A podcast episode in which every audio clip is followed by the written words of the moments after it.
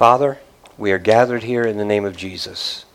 It is you who we're here for. It is you that we worship. Dear Jesus, thank you for everything that you've done. Thank you for carrying us for another week.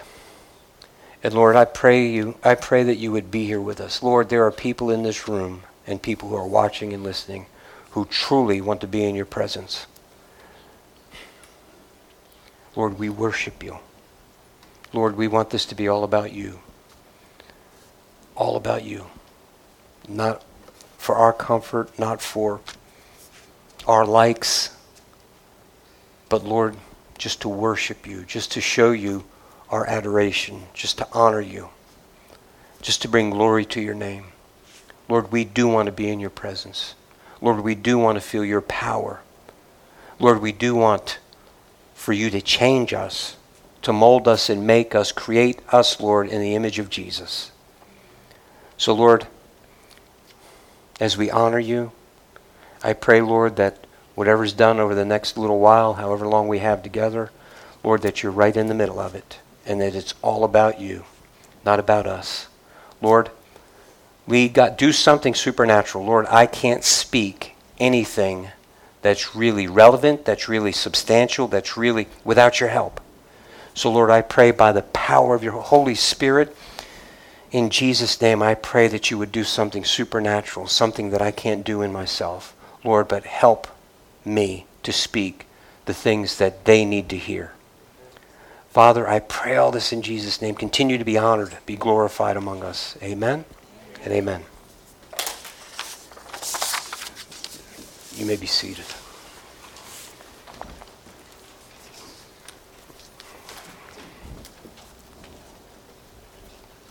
Hallelujah.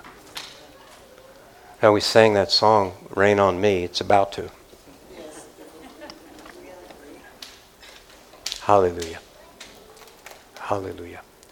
I just want to give a little bit of time to settle. You know, when the kids leave and everything, I, I just want to have everybody's full attention because I feel moved. And if uh, the media people, please follow me because it's it's liable to get silly in a good way. I truly believe that there are people in this room and people that are watching that truly, absolutely, without any shadow of any doubt, are here because they honor and adore and worship God. And I truly believe that our worship, though we're small, our worship is of the utmost importance, not to God, but to us. And so I truly also believe that in our worship, because the scripture just bears it out, in our worship of Him, when we focus our attention on Him, when we're here to please Him and not just to please ourselves. Not to just to get a program, not to just get er, entertained or anything like that. Something happens.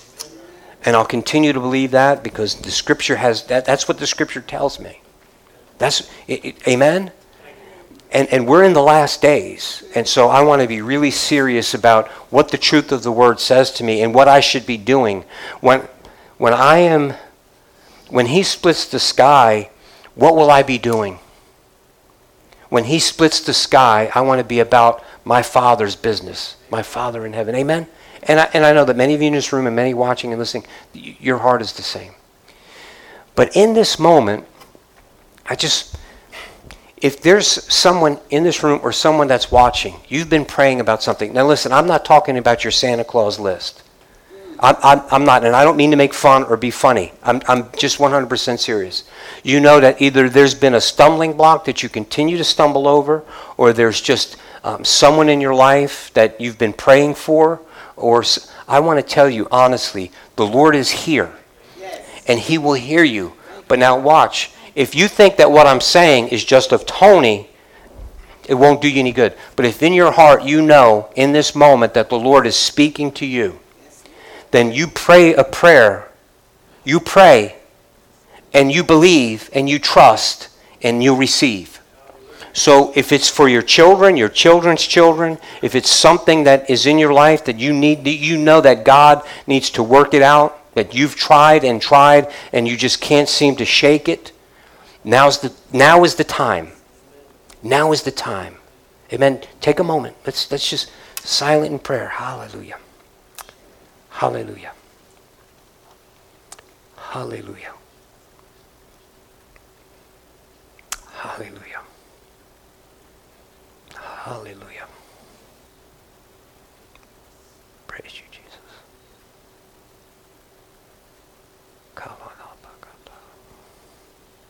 Hallelujah. Praise you, Jesus. Hallelujah.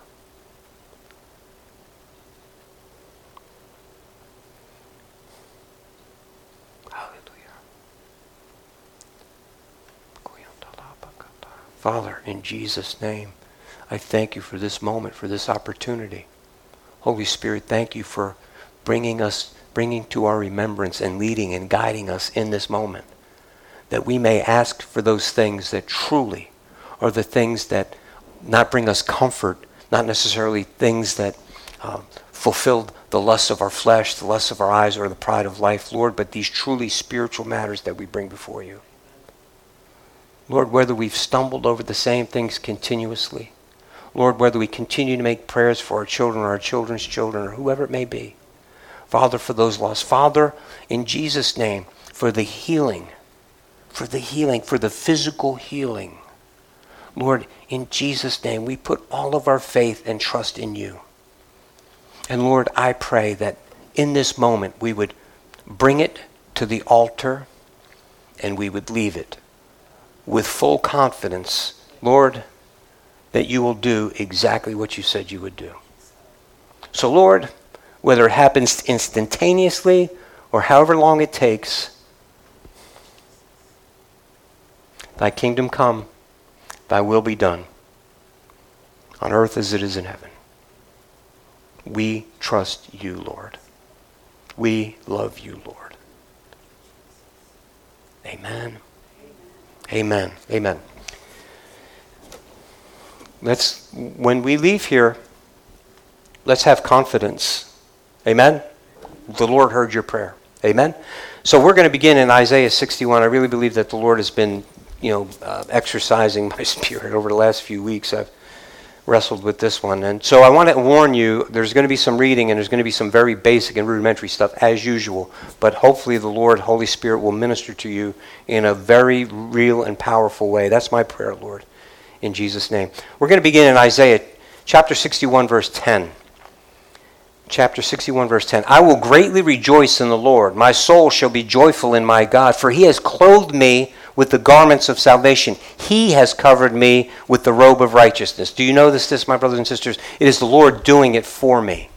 Now, the salvation, obviously, that came, it came through Jesus Christ. The Lord gave it to me. The righteousness that I have, I haven't achieved on my own. I am the righteousness of God in Christ Jesus. Amen. But you notice that I'm covered. He's covered me with something, He's, he's clothed me with something. Amen.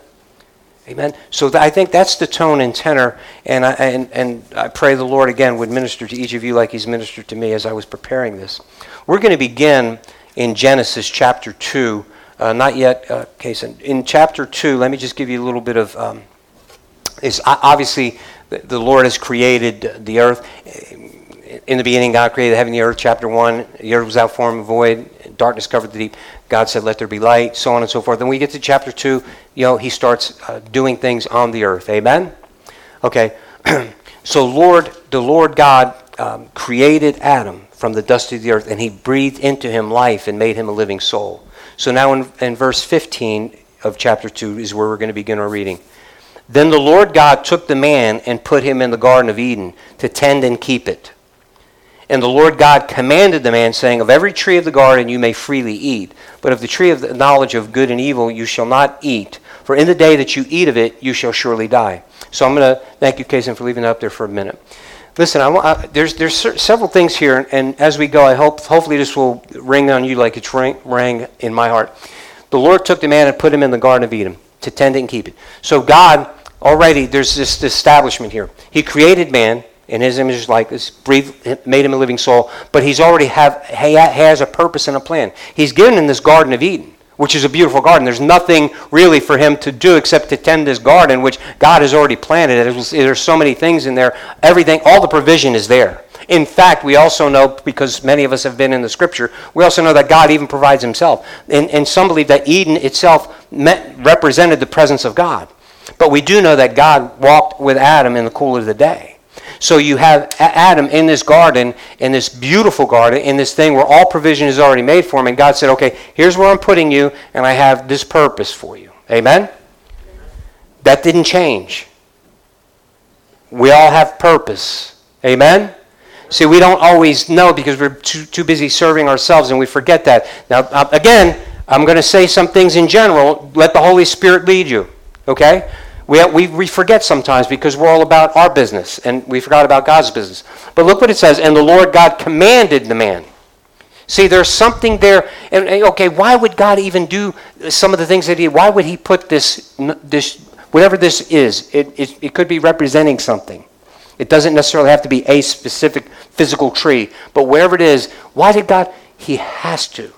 There has to be a command. I have no problem knowing that there's a true and living God, knowing that there's a God who created everything, who has all power and all authority, making a command of me.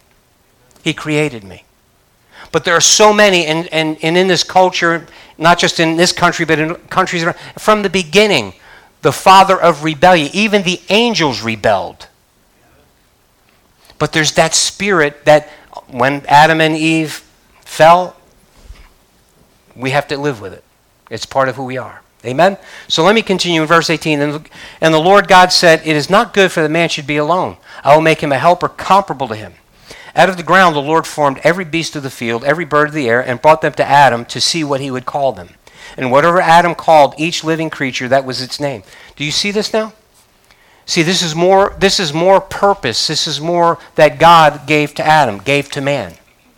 Okay? So look, there, this is an awesome thing. This is the, the, the, true and living God, God Almighty, the creator of all things. He's, he's delegating a, a little bit of, a, of responsibility. He's delegating something uh, to his creation. Amen? I, I think this is awesome stuff. And whatever Adam called the living creature, that was its name. So Adam gave names to cattle, to birds of the air, to every beast of the field. But for Adam, there was not found a helper comparable to him. And the Lord God caused a deep sleep. Now, let me ask you something. I, I got to pause here. when the Lord formed all of these animals and brought them before Adam, was he surprised that there was nothing that was comparable to him? No, of course not. Isn't that a silly question? It's not a silly question because here's something that's even sillier we're speaking right now, and I know that there are young people in this room, and hopefully uh, many more that are listening and watching, and maybe even some not so young. We're so told and taught from early on that you know these are silly stories. That this is not, this isn't really the way it happened. That there was not a creator. That there was this big bang, and that's one of the theories. There was a big bang, and everything evolved. In fact, I heard this past week, uh, and may, some of you back me up. I heard this past week that uh, scientists originally believed that the universe was, uh, was it 14 billion years old or something like this? And now all of a sudden they say, no, no, no, we were wrong. It's, it's double that. It's about 27 billion. Hmm. That's not like, you know what? If someone ever had to make a mistake with my paycheck, that's not even close. That, that's, that's not even close. But now, Listen, uh, and I'm saying this, listen, they will continue to tell our kids lies and continue to downgrade everything that's in here and you know make believe that this is just you know it's not real it's made up blah blah blah man. But you tell me i'm supposed to follow the science? Which science? Come on. I also uh, I, I, had on my computer i saved it a, a while ago. In 2008 when you know the global warming thing was part of the issue and all this other stuff. You know what? There was an article some some scientists said, "Forget the global warming thing. We're headed for another ice age." They said the same thing in the 70s when I was a kid that we were going to have another ice age. And they missed that by a mile because man, it's hot. But my brothers and sisters, listen, here's my point. My point is, you know, they say these things and they are the scientists and we're supposed to believe them. But now here we know we have God we have it documented. Oh, yeah, but man wrote that. Okay, what men are you believing anyway? You're going to believe a man. I believe what the Bible says in and of itself, especially because it's proved itself to be correct over and over and over again. Hallelujah. So Yes, and I think this is just an awesome thing where the creator of all things, the Almighty God, brings these things that He created and allows and gives Adam, man, the responsibility to be involved in this. How awesome is that? That's an awesome God. Hallelujah. That's not some being that's on this big power trip. That's not some being that's, oh, I'm in charge and no, no, no. He makes, and when he makes a command of Adam, he makes the command and says, Don't do this because it'll cause you harm. Did you notice that most of the all of the commands of God are for our own good? Have you noticed that? When I was a young man, a long time ago.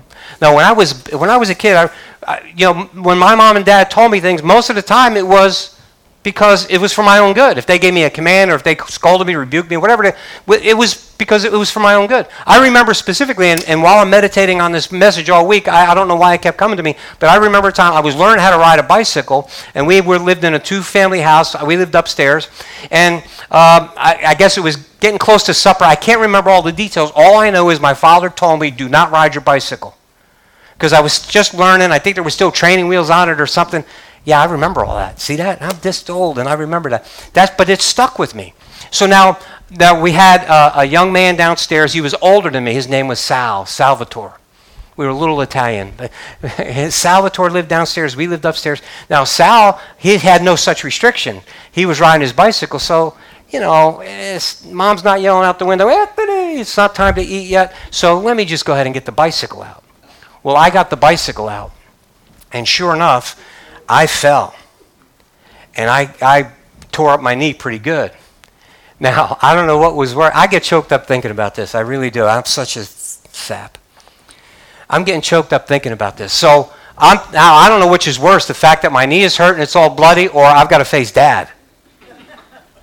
But dad came downstairs and he looked at my knee. Now, dad was mad. My, now, keep in mind, my father wasn't saved at the time. Dad was mad. And he let me know he was mad. Didn't I tell you? Didn't I tell you? See, Dad knew that I wasn't quite good enough yet to even ride with. And so the bike was tore up, and, and Dad, didn't I tell you? What are you doing? But then Dad continues on, and I, even in, through his aggravation, he wipes my knee. And he fixes the bicycle that I just messed up. That's our God. That's our God. God has given us the commandments. And God, but He is a loving, kind, Heavenly Father. Hallelujah. And the Lord God caused a deep sleep to form on Adam, and he slept, and he took out one of his ribs and closed the flesh in its place. Then the rib which the Lord God had taken out from the man, he made it into a woman, and he brought her to the man. This is an awesome thing. You know, God could have done it any way He wanted to, but there's a purpose and plan in everything that He does. You know what? Let, me just continue. Look at verse 23 with me. Adam said, Now this is this is now bone of my bones and flesh of my flesh. She shall be called woman because she was taken out of man. Therefore, a man shall leave his father and mother and be joined to his wife, and they shall become one flesh. And they were both naked. Look at this. They were both naked, the man and his wife, and were not ashamed. There was nothing to be, there was no guilt, there was no shame, there was nothing to be ashamed of. But no, there's so many truths in here, and I could, so many things in here that, they're, that the world, the culture, and not just American culture, that they're trying to destroy. Right? In, in there, there's a mouthful. Two genders, man and a wife, that's, that's a, a, a male and female are what gets married, right? Yes. Okay, they become one flesh. They're, they're, that's it. They're joined for life. This, my brothers and my sisters, and those of you who hopefully will soon be brothers and sisters, this is awesome stuff. But you notice how everything that we've just read in the culture, in uh, the modern world,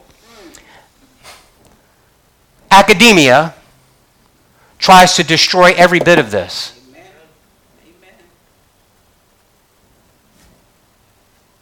Why? Rebellion. No one wants to believe God. They want to be their own gods. Evil. Worship of demons. Uh oh. See, I just turned somebody off. That's truth.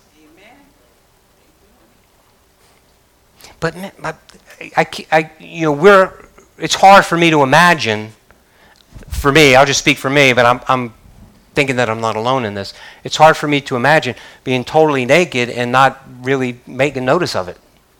You know, not really, it's like nothing. Now, I don't care what kind of TV shows they put Naked and Afraid and all that other garbage that they keep putting on TV to desensitize us to everything. And that's a problem a problem not for an old fogey like me, but for the younger people and the younger generations that are coming up behind us. It's a problem.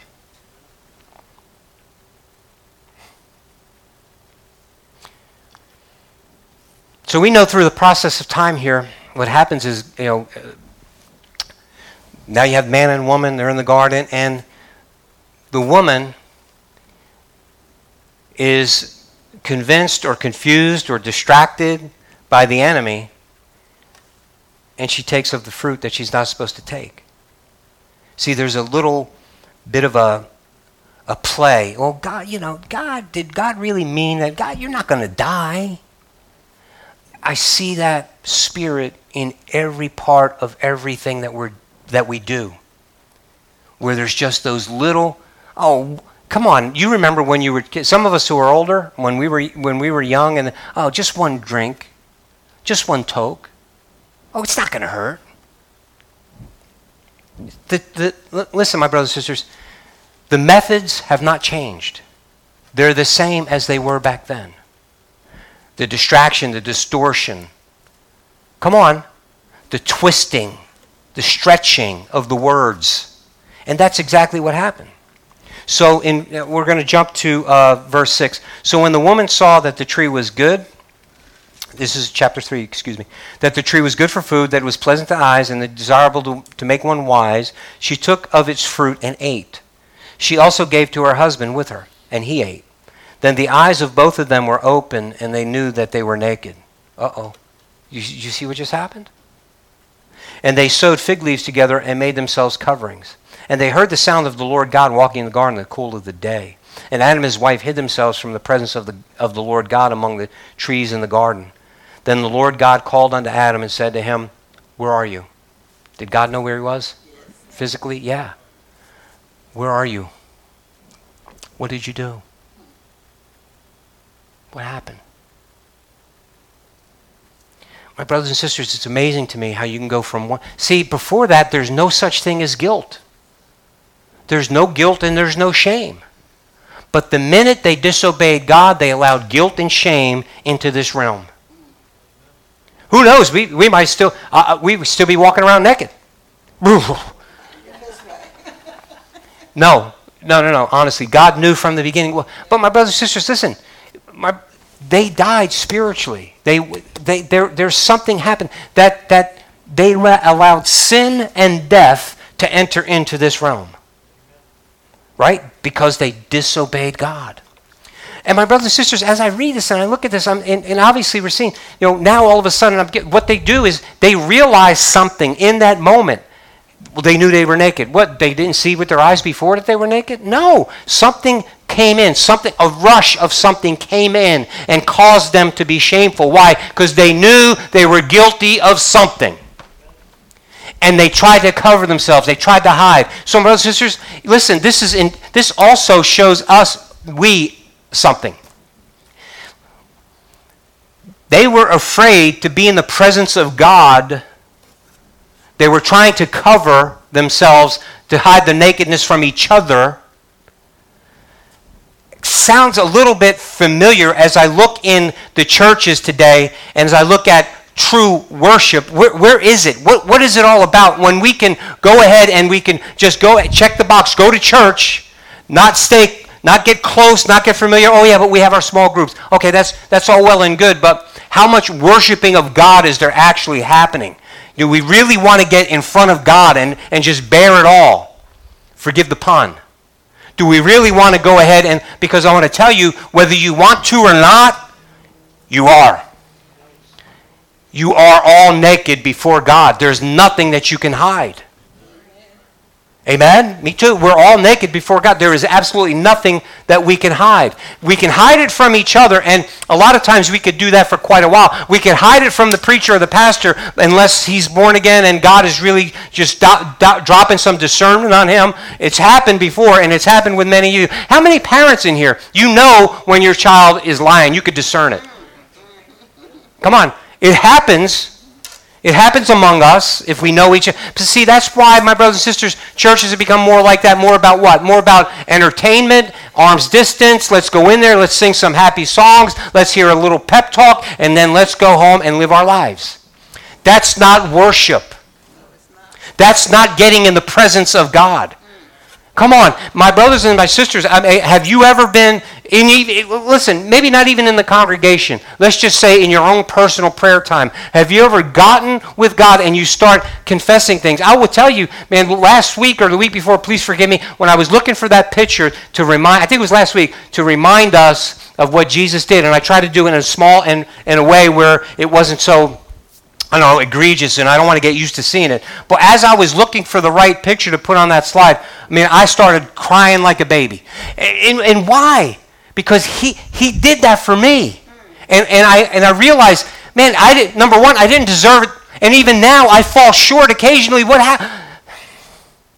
I'm so unworthy. But here we are. And here he is. Amen? He loves us. And even though he sees all of the things, all of the, the, the, the, the bad things, all of the stuff that we don't even see uh, of each other, he knows he sees. But he's willing, listen, to meet us here. But we have to be honest. And if we really want to get in the presence of God, if we really want to see him manifest his presence, we better go ahead and take it all off.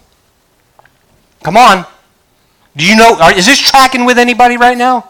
We need to make sure that we're honest with Him. We need to make sure that, listen, He knows, so we might as well come clean and say, Lord, I'm, I'm having a problem with this. Or, Lord, you know that I've messed this up. I don't want to mess this up. Lord, uh, I said some things that I shouldn't have said. Or, Lord, I've done some things that I shouldn't have done. Lord, please help me because I can't seem to break free from this. But I know that you have, listen, you have provided me freedom. You. You've broken the chains. See, so many times, my brothers and sisters, we'll hear from a pulpit like this or someone who is like me and say, well, you know, uh, we're, no, we're no longer slaves to sin. Or, um, you know, we're free from the, the, the, the, sin and death, the law of sin and death. Well, the, the, the death sentence has been taken off of me. It doesn't mean that. It means that sin doesn't have control over you anymore. That's what that means. It's not just that I can sin and not die because Jesus already died for me. No, the thing is, Jesus died for me so I don't have to sin anymore. Hallelujah. But we got it just twisted a little bit here or there because we still want to lust of the eyes, lust of the flesh, pride of life. The flesh gets in our way, doesn't it? Hallelujah. Where are you in verse 9? Where are you, Adam? Say, I, I, I'm, I'm, I think in the church we've been so satisfied with just having a distant relationship with God, and therefore there's no power. We don't see the things that the first church saw because we're okay with having a distant relationship with Him.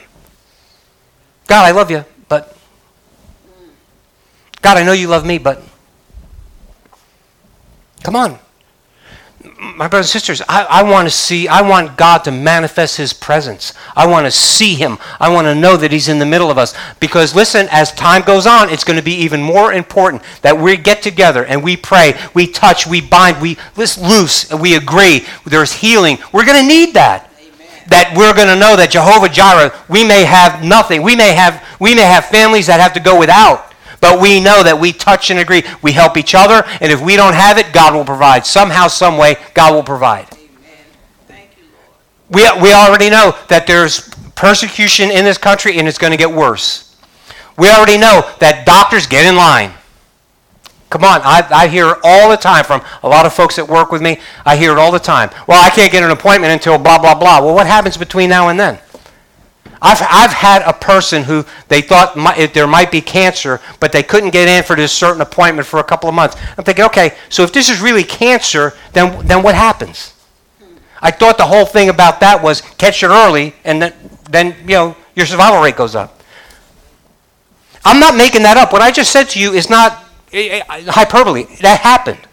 So, my brothers and sisters, as these things continue to happen, and as it happens, listen, with even more grossness, for lack of a better term, I don't know if that even fits, as it continues to happen, it gets more common, it gets more hideous. My brothers and sisters, it's going to be more incumbent upon us to be able to come into this house, touch hands, lay hands on our babies, lay hands on our, our children, and know and know and know that God will heal them.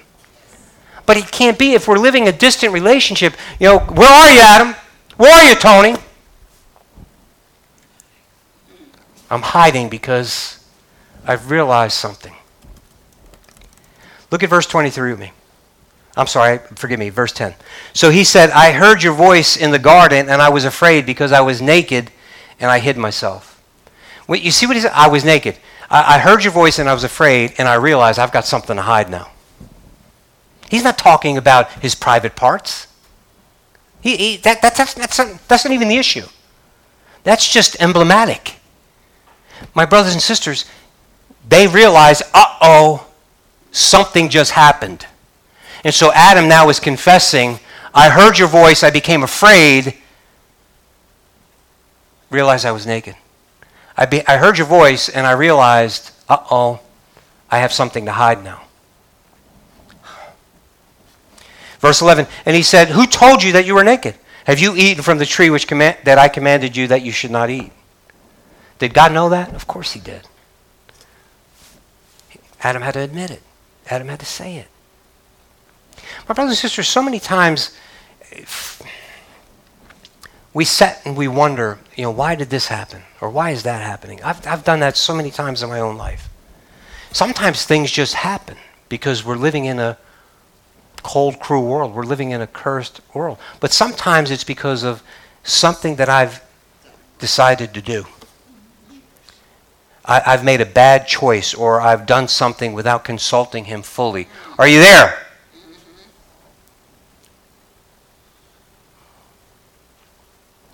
So why would I question God? What? Mm, no, I know.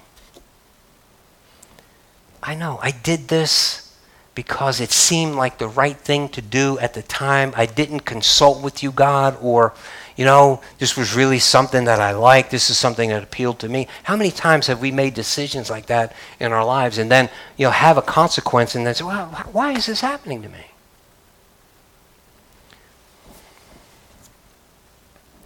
So we know what happened. They covered themselves with fig leaves, the biggest leaf that they could find. But look what it says in 321, Genesis 320. Also for Adam and his wife, this was after he pronounced all the curses. This is what you guys did. As a result of, of what you did, this is what's going to happen. But it says that Adam and his wife, the Lord God, made tunics of skin and clothed them. My brothers and sisters, I believe in that he taught them a lesson. He taught them about you know, the blood that had to be shed from the animals. Right? Without the shedding of blood, there's no remission. So they lived physically but now there had to be something that had to pay the price for their sin. And that, that was a foreshadowing, and that was something that had to be done more than once. How do I know that? Remember Cain and Abel. This is something that they passed down even to their sons, right? So I could, I could just start preaching about Cain and Abel, but I won't, my brothers and sisters. But look, there is a price that had to be paid.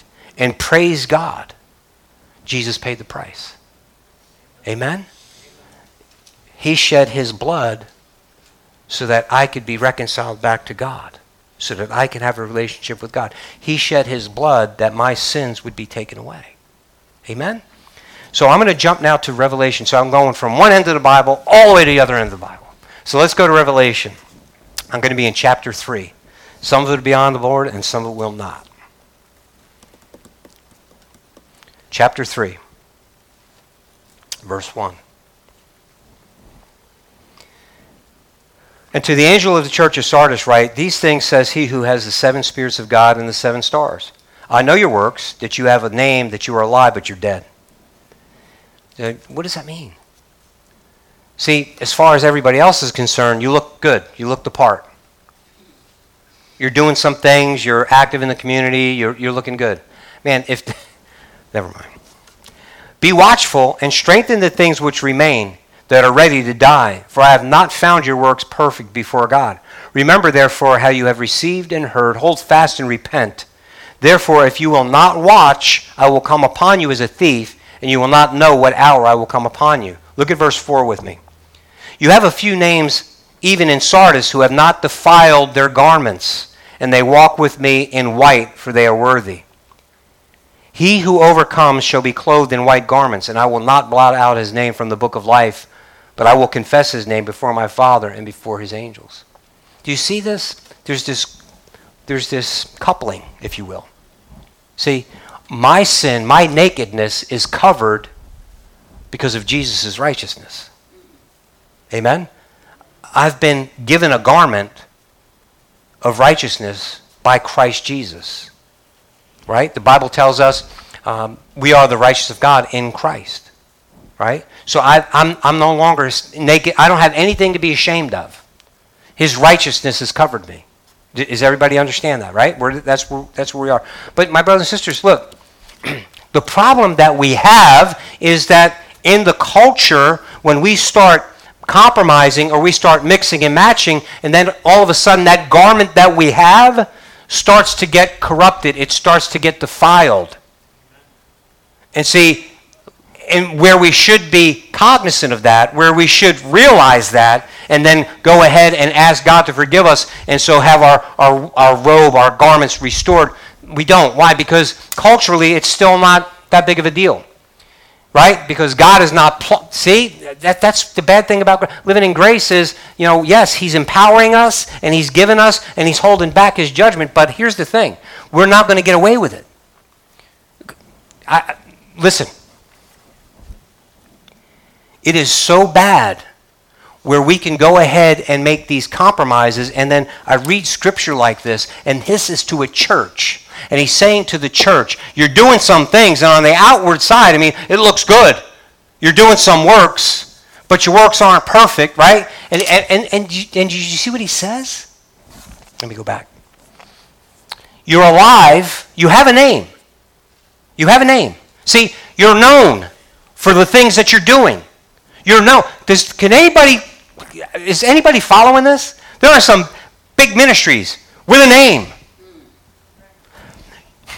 You're alive. You got a name, but you're dead. Why? Because those works that you're doing, they're not perfect before God. They're really all about what you think you should be doing and not about what God is telling you to do. It's all about you pleasing people and filling up the place versus going ahead and what thus says the Lord. So what happens is you are allowing not only your garments to be defiled, but you're teaching other people to have their garments defiled. That becomes the norm. My brothers and sisters, I, I, I we live in such a culture that, let me, I'm, I'm so rattled right now. Lord, help me. Settle me down in the spirit, Lord.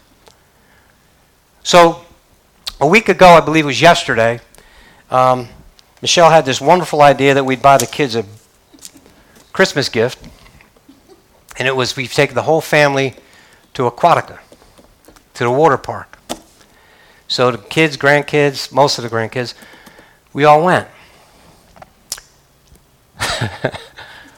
Pastor Tony didn't have a great time. The best time that Pastor Tony had was that he was with his kids and his grandkids. And, he, and I enjoy always being around my kids and my grandkids. And the, the, the babies, Brindley and McKinley had a great time, and that was great. That, was, that made it all worthwhile. But here's what I noticed because it's been a long time since I've been any place like that. And you want to talk about shame and nakedness? I want to tell y'all something, and I'm not trying to be funny. I was, I was disgusted all day. I was disgusted all day because I want to uh, honestly. So now you have people literally. I'm not. I'm not making this up. Literally, their behinds are showing. Now, I don't know about you. But me, I don't want to see anybody's behind. I'm there with my kids. I'm there with my grandkids. You know what really grossed me out? Is I see moms with their little kids and they're standing there, they've got practically nothing on. Well, it's normal for them. They don't feel no shame. Okay, that's the world. The world is going to do what the world does, but they're going to continue to push that line. And so what happens is, my brothers and sisters, and you know, there's there's places now where they think that women should be able to go topless, blah blah blah. Well, Tony, you're a prude. It's not big, that big of a deal. I think it is a big deal. Here's the thing. I, I if you're a Christian woman, keep it covered, all of it. That's what the Bible says. If you have a problem with that, you have you don't have a problem. I'm not your problem. The Scripture's your problem. Read the Scripture, follow the Scripture, and you know you're supposed to dress modestly, keep it covered. Okay, fine. The world is going to do what the world's going to do. But here's what happens. We don't want our children, or we don't want to be you know, the oddballs, so we kind of compromise a little bit. By compromising, you're defiling your garment you are defiling your garment. So you might not have your whole behind sticking out, but you might have just some of your behind sticking out. Either way, it's bad. Amen. And some of you, it's real bad. Let me just tell you that. I'm telling you something. And, I, am telling you, it's not even fun. It's disgusting. It's terrible. I'm going to tell you something else. So I'm there, and the place is way too crowded than it, than it should be. It starts to rain, right? So there's nobody, there's everybody's going for the umbrellas. So I'm I get to an umbrella, there's hardly anybody there, and then there's this family that's coming up. So I try, try to move chairs to uh, make room for them, right? So I get everybody under this umbrella and me, and then another lady walks up and she literally has this backpack or whatever it is, is back, and she's literally moves me out of the way. So now I'm no longer under the umbrella, but she is. And well, see, Tony, if you were a real Christian, you would have moved out of there in the first place. Yeah, maybe so. However, my point is that, that then I'm in another place. I'm sitting down on a bench. Uh, a woman and a couple of little kids come up, so I move out of the way to give them room. I guess in her mind, I didn't give her enough room, or she just didn't want me there. Maybe she thought I was some kind of pedophile. I don't know. But all I know is she literally gets next to me and butts me off the bench. Not lying. I'm not lying. So, Tony, what you say now you're mad and you're going to preach on that because you had a bad time at the water? No, I'm telling you, my brothers and sisters, we can't act that way. And listen, oh, I don't do that. My whole butt. Don't even let half your behind. And if you're a man, you keep everything covered. I don't care how much buff you are, how, how much working out you're doing, and all this other stuff. Man, make sure your pants are picked up. Make sure that you're not always trying to flex and all this. That's garbage. Garbage. My brothers and my sisters, listen, as, as silly as this may seem, this is real. And because the world is doing all of that and we don't quite do it as well as they do or go as far as they do, we think we're okay. No. In fact, the world has even turned it around so that when people like me say things like this, we're the oddballs. We're wrong. We're intolerant. We're the ones that are in sin. Well, I'm just going to go by what this says. This is forever. This is real. And listen, I'm not, all I know is I want the robe of righteousness covering me. I don't want my nakedness to be before anybody. I don't want, listen, I don't want any, I don't want to have to feel guilt or shame about anything that I've done or said. So listen, Lord, help me. Lord, be with me. Lord, keep me. Lord, empower me. Lord, strengthen me. Lord, come on, I need the Lord. I can't do this without what thus saith the Lord. I'm not worried about what the modern culture says anymore because they've gone way, way off the deep end. So if I go halfway, I'm okay. No, not what thus says the Lord. I want to keep my garments. And just because I'm going to church, and just because I may look the part, I can't be Sardis. Right? Hallelujah. Well, I will tell you this. It rained a, a, few times, and there was this one time when our family was gathering, and there was a, a, a gentleman, and he had two younger kids, and we were trying to get the uh, Brindley McKinley at least under there, and, we, and he literally moved some stuff a little bit to side to make sure that. Uh, thank you. There are still some people, my brothers and sisters. And I'm going to tell you, you should be one of those people. You should be.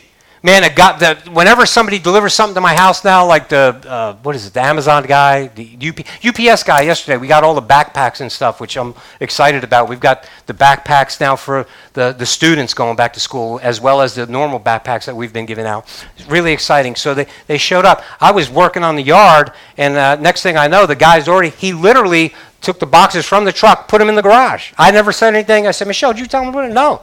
He put them right where they needed to be. Praise the Lord. I said, Whoa, hey, how you doing? Yeah, hey, you need a water? Oh, man, that would be great. Give him a water. And he, hey, he's guy's smiling from ear to ear. You think I gave him a $20 tip or something. I gave him a bottle of water. Come on. But my brothers and sisters, sometimes that's what it takes. Be kind. Be kind.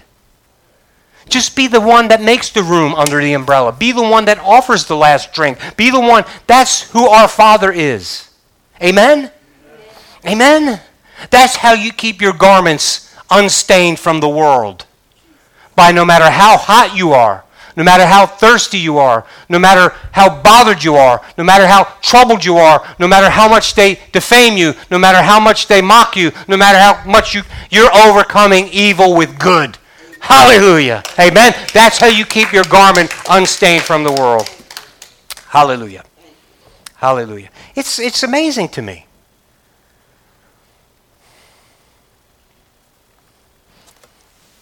In the church, it says, I'm not going to read the whole verse, but in Philippians, the, the, the apostle talks by the Holy Spirit about people that you know the, the cross of christ really isn't affecting them the way they're not they're not walking like they should and it says uh, their god is their belly and the glory is their shame So they're so, and it says, who set their mind on earthly things. So look, the things that they're glorying in, the things that they're happy about, the things that they're proud about, they should be shameful about. And it's all because they're motivated by here on earth. So now we're going to stay in Revelation. Look at me in Revelation chapter 3. Look with me, I should say. Forgive me. In, in chapter 3, verse 16, we'll read it together. 3.16. So then, because you are lukewarm, this is the church at Laodicea. Right? Remember, he tells them, you're not hot or cold. I wish you were hot or cold, but because you're lukewarm, I'm going to spew you out of my mouth. But look what he says. So then, because you are lukewarm, neither hot or cold, I will vomit you out of my mouth, because you say, I am rich, have become wealthy, and have need of nothing. And do not know that you are wretched, miserable, poor, blind, and naked. I counsel you to buy from me gold refined in the fire, that you may be rich with white garments that you may be clothed, that the shame of your nakedness may not be revealed. Do, do, are, is this tracking? Do you see this?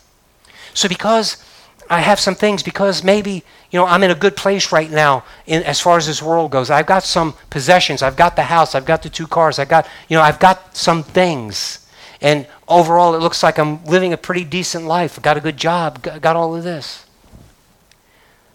No, that's not what, that's not, just because you can buy yourself good clothes, that doesn't mean you're clothed. The clothes that we need can only come from Him. And, and, and, and look, look at what it says. Because you're judging yourself according to the world standards, you don't realize that you're miserable, blind, poor, and naked. You don't realize that you're naked. You don't realize that you should be in shame. Pretty quiet. My brothers and sisters, I'm not, I, the world is going to be the world. Remember, those two, those two letters that I just read to you, they were written to the churches. The whole, the whole New Testament is written to the church. So he's warning us. Be, why? Because he knows that we need to encourage you. We need warning. We need to watch out. Why? Because we're still living in the body. But he's made provision for us. He's wrapped us. He's given us his righteousness. He's given us His white robes. He's given, come on, this is awesome stuff. That's our God. Our God who brings conviction, not condemnation. Holy Spirit, God in us, saying, No, don't do that. Or you've done that now, let's repent and not do it again. That's our God. Not looking to go ahead and throw some mud on our garment. No, He's the one that wants us to help us to wash it off when we soil our garment. Come on.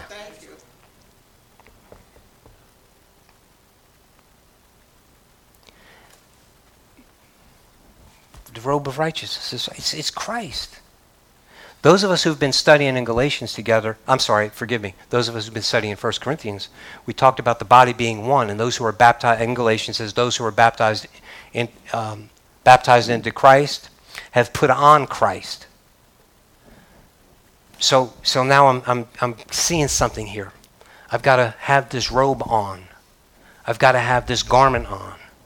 Well, this garment comes from being in Christ. It says to us in Scripture in more than one place to put on Christ. Amen? We'll get to one in a moment, but you know, wh- what does that mean? I got to put on Christ. It's rhetorical. I know. I think everybody here, most everybody watching, you know what that means. We we see the life. We ingest the word, and then we live the life. That's putting on Christ. That's saying, listen, I'm going to live according to Christ in me. I'm not going to live any longer according to what Tony knows, what Tony understands, or the flesh. I'm not going to be driven by my own mind. I'm not going to be driven by my own intellect. I'm not going to be driven by my fleshly lusts and desires. In fact, when Holy Spirit convicts me, I'm, i want to respond immediately. I want to be so sensitive to Holy Spirit that when I, I am convicted of that thing, that thought, um, that desire, that lust, I want to be convicted immediately and re- react to it immediately. That's putting on Christ.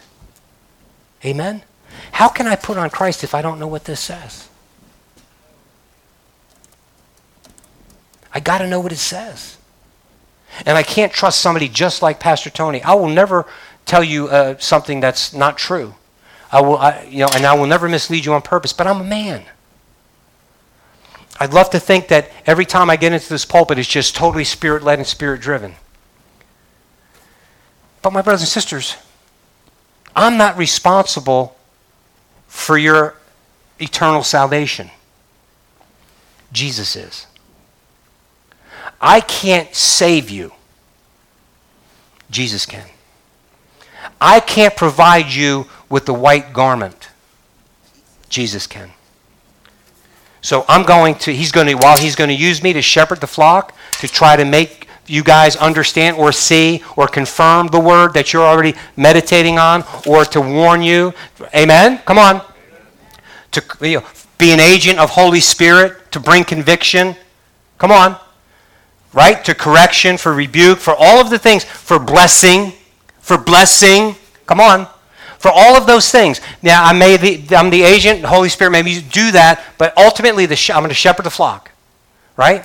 And, and all that that entails. But ultimately, you're his flock. Ultimately, he's the one that saves you. Ultimately, he's the one that puts the robe of righteousness on you. Ultimately, he's the only one that can do it. So, why in the world would I trust anybody else to speak to me what he wants to speak to me? Come on.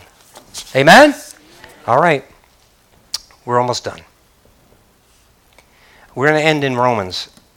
Romans 13.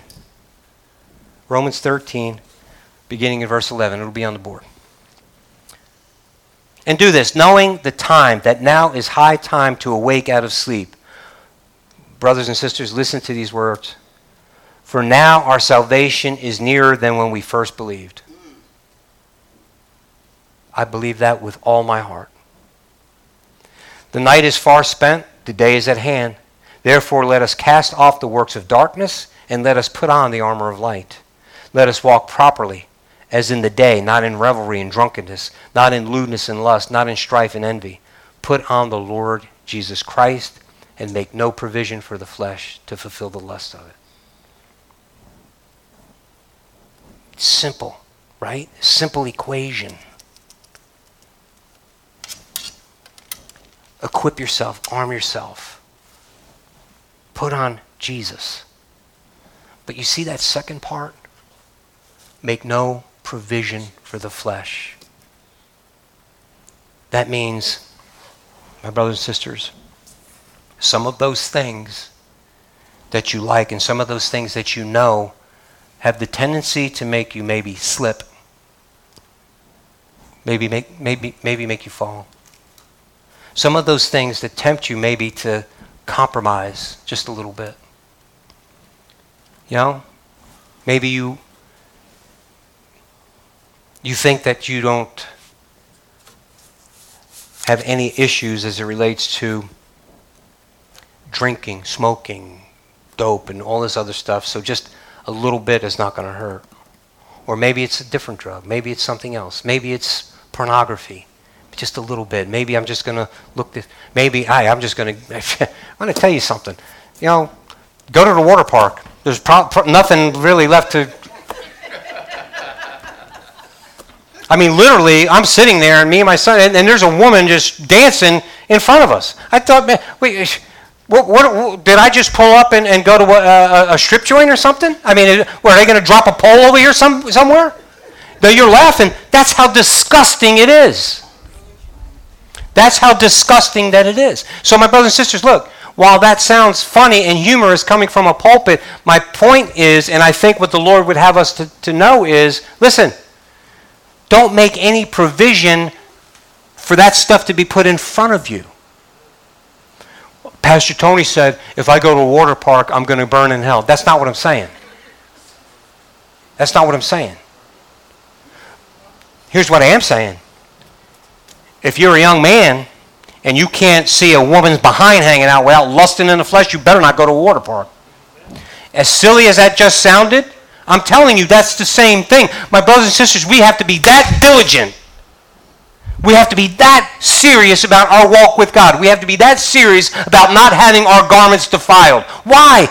So I don't burn in hell? No, so that you could be, listen, so that you could be uh, really doing the work that He called you to do so that you could be, listen, fulfilling the purpose and the plan that He's called you to. If you are living your life defiled garment, defiled garment, you know, it's not just worry about, okay, He could pull a plug today and then I'm going to go burn in hell. No, listen, my brothers and sisters, if you want God active in your life, if you want God to work on your behalf, if you want to pray for your children and have it actually have them actually hear you, your garments better not be defiled.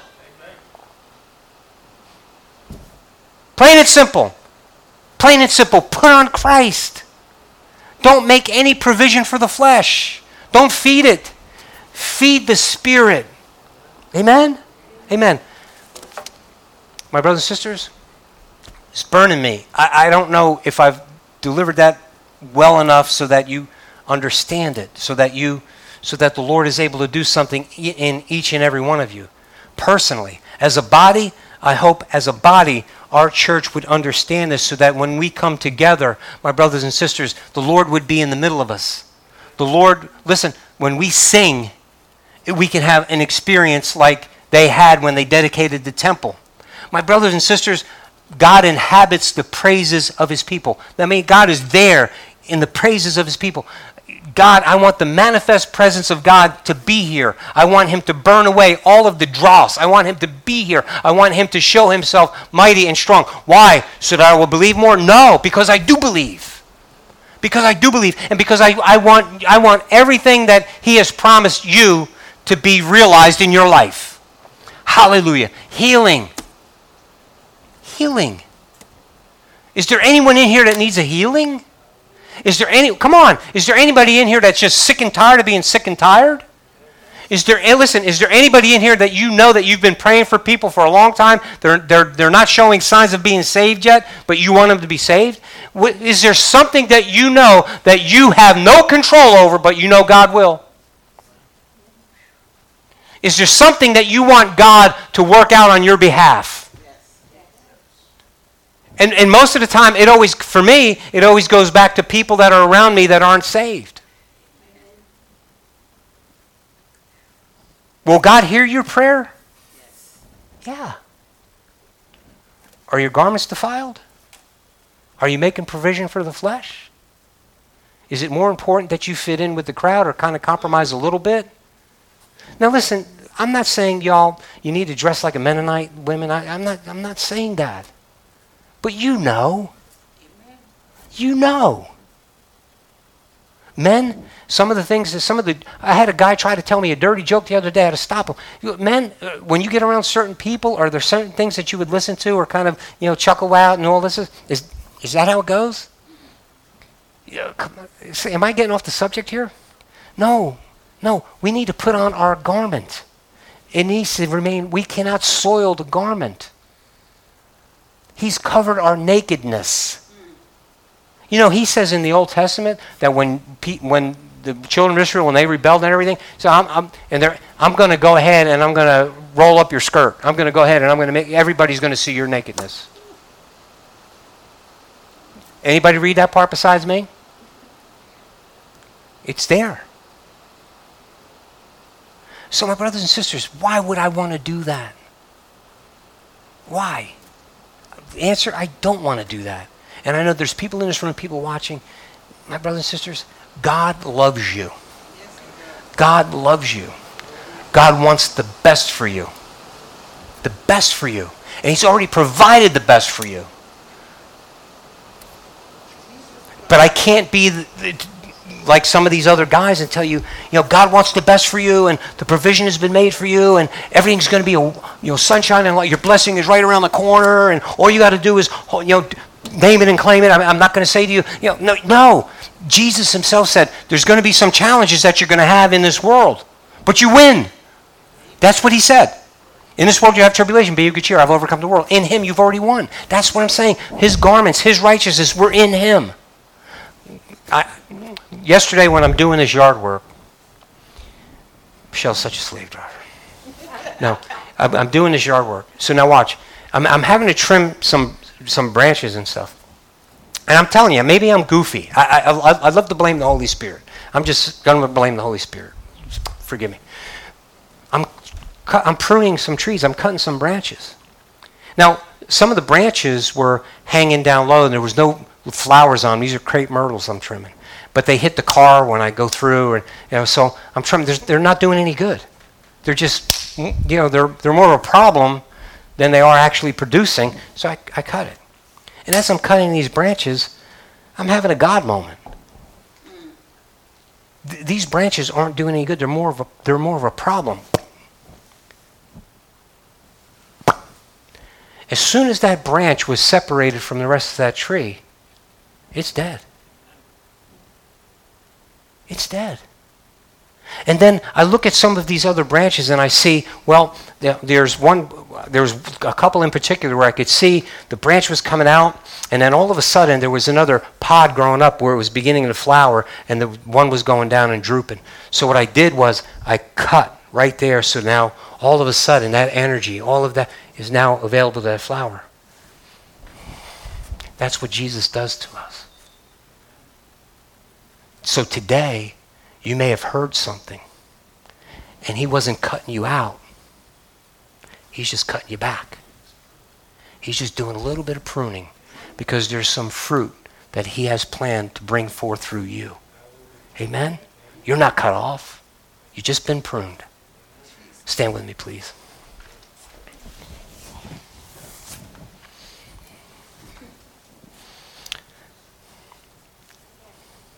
Lord God, have your way. Have your way. Have your way. Lord, I pray that you would take this word and that you would continue to teach us. Holy Spirit, that you would continue to lead us and guide us. Lord, I want to thank you for pruning us. Lord, thank you that you're not willing that anyone should be lost. But at the same time, Lord, you've told us that you would lead, guide, and direct us. Your Holy Spirit would lead us, teach us all things. So, Lord, you strengthen and comfort us. Lord, there's some under the sound of my voice right now that need strengthening, strengthening and comforting. Lord, let them know that no matter where they are, they're not far from you. Whatever that is, Hallelujah.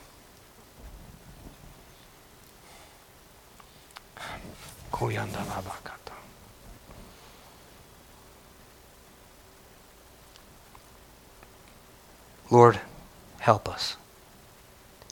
Lord, as we continue to go out this day, this week, allow us to meditate on this word. Holy Spirit, please convict where conviction is needed guide, lead, and direct, strengthen. Hallelujah. We worship you, Lord.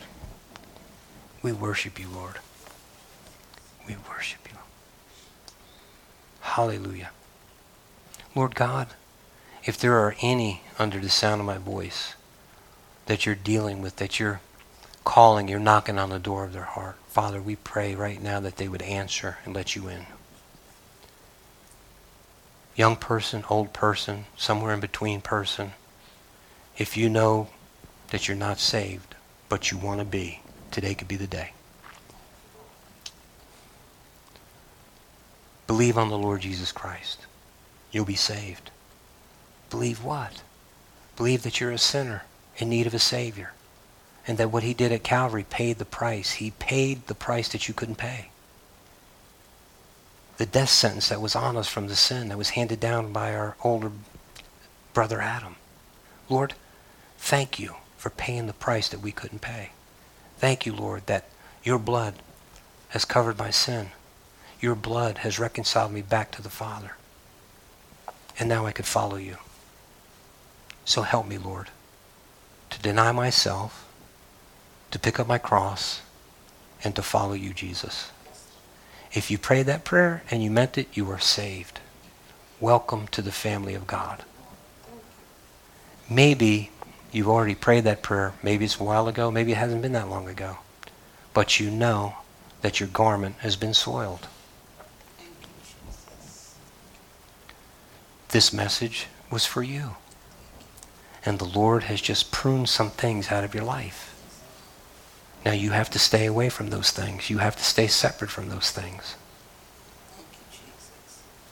Lord, thank you for pruning us. Lord, thank you for showing us the downfalls in our life. Thank you for the areas where we've made provision for the flesh.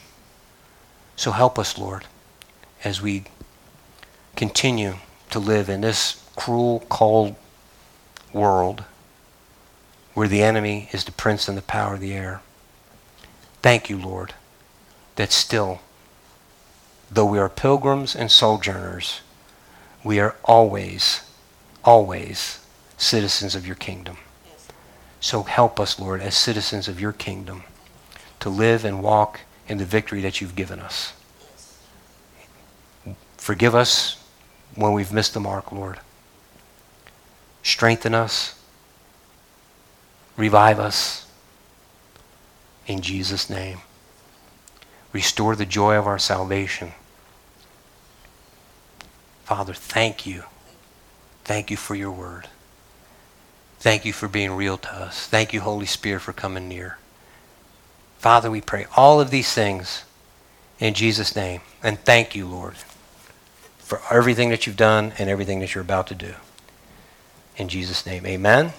Amen. Let the words of my mouth and the meditations of my heart be accepted in thy sight. And my Redeemer, God bless you. Go in peace. Have a great week.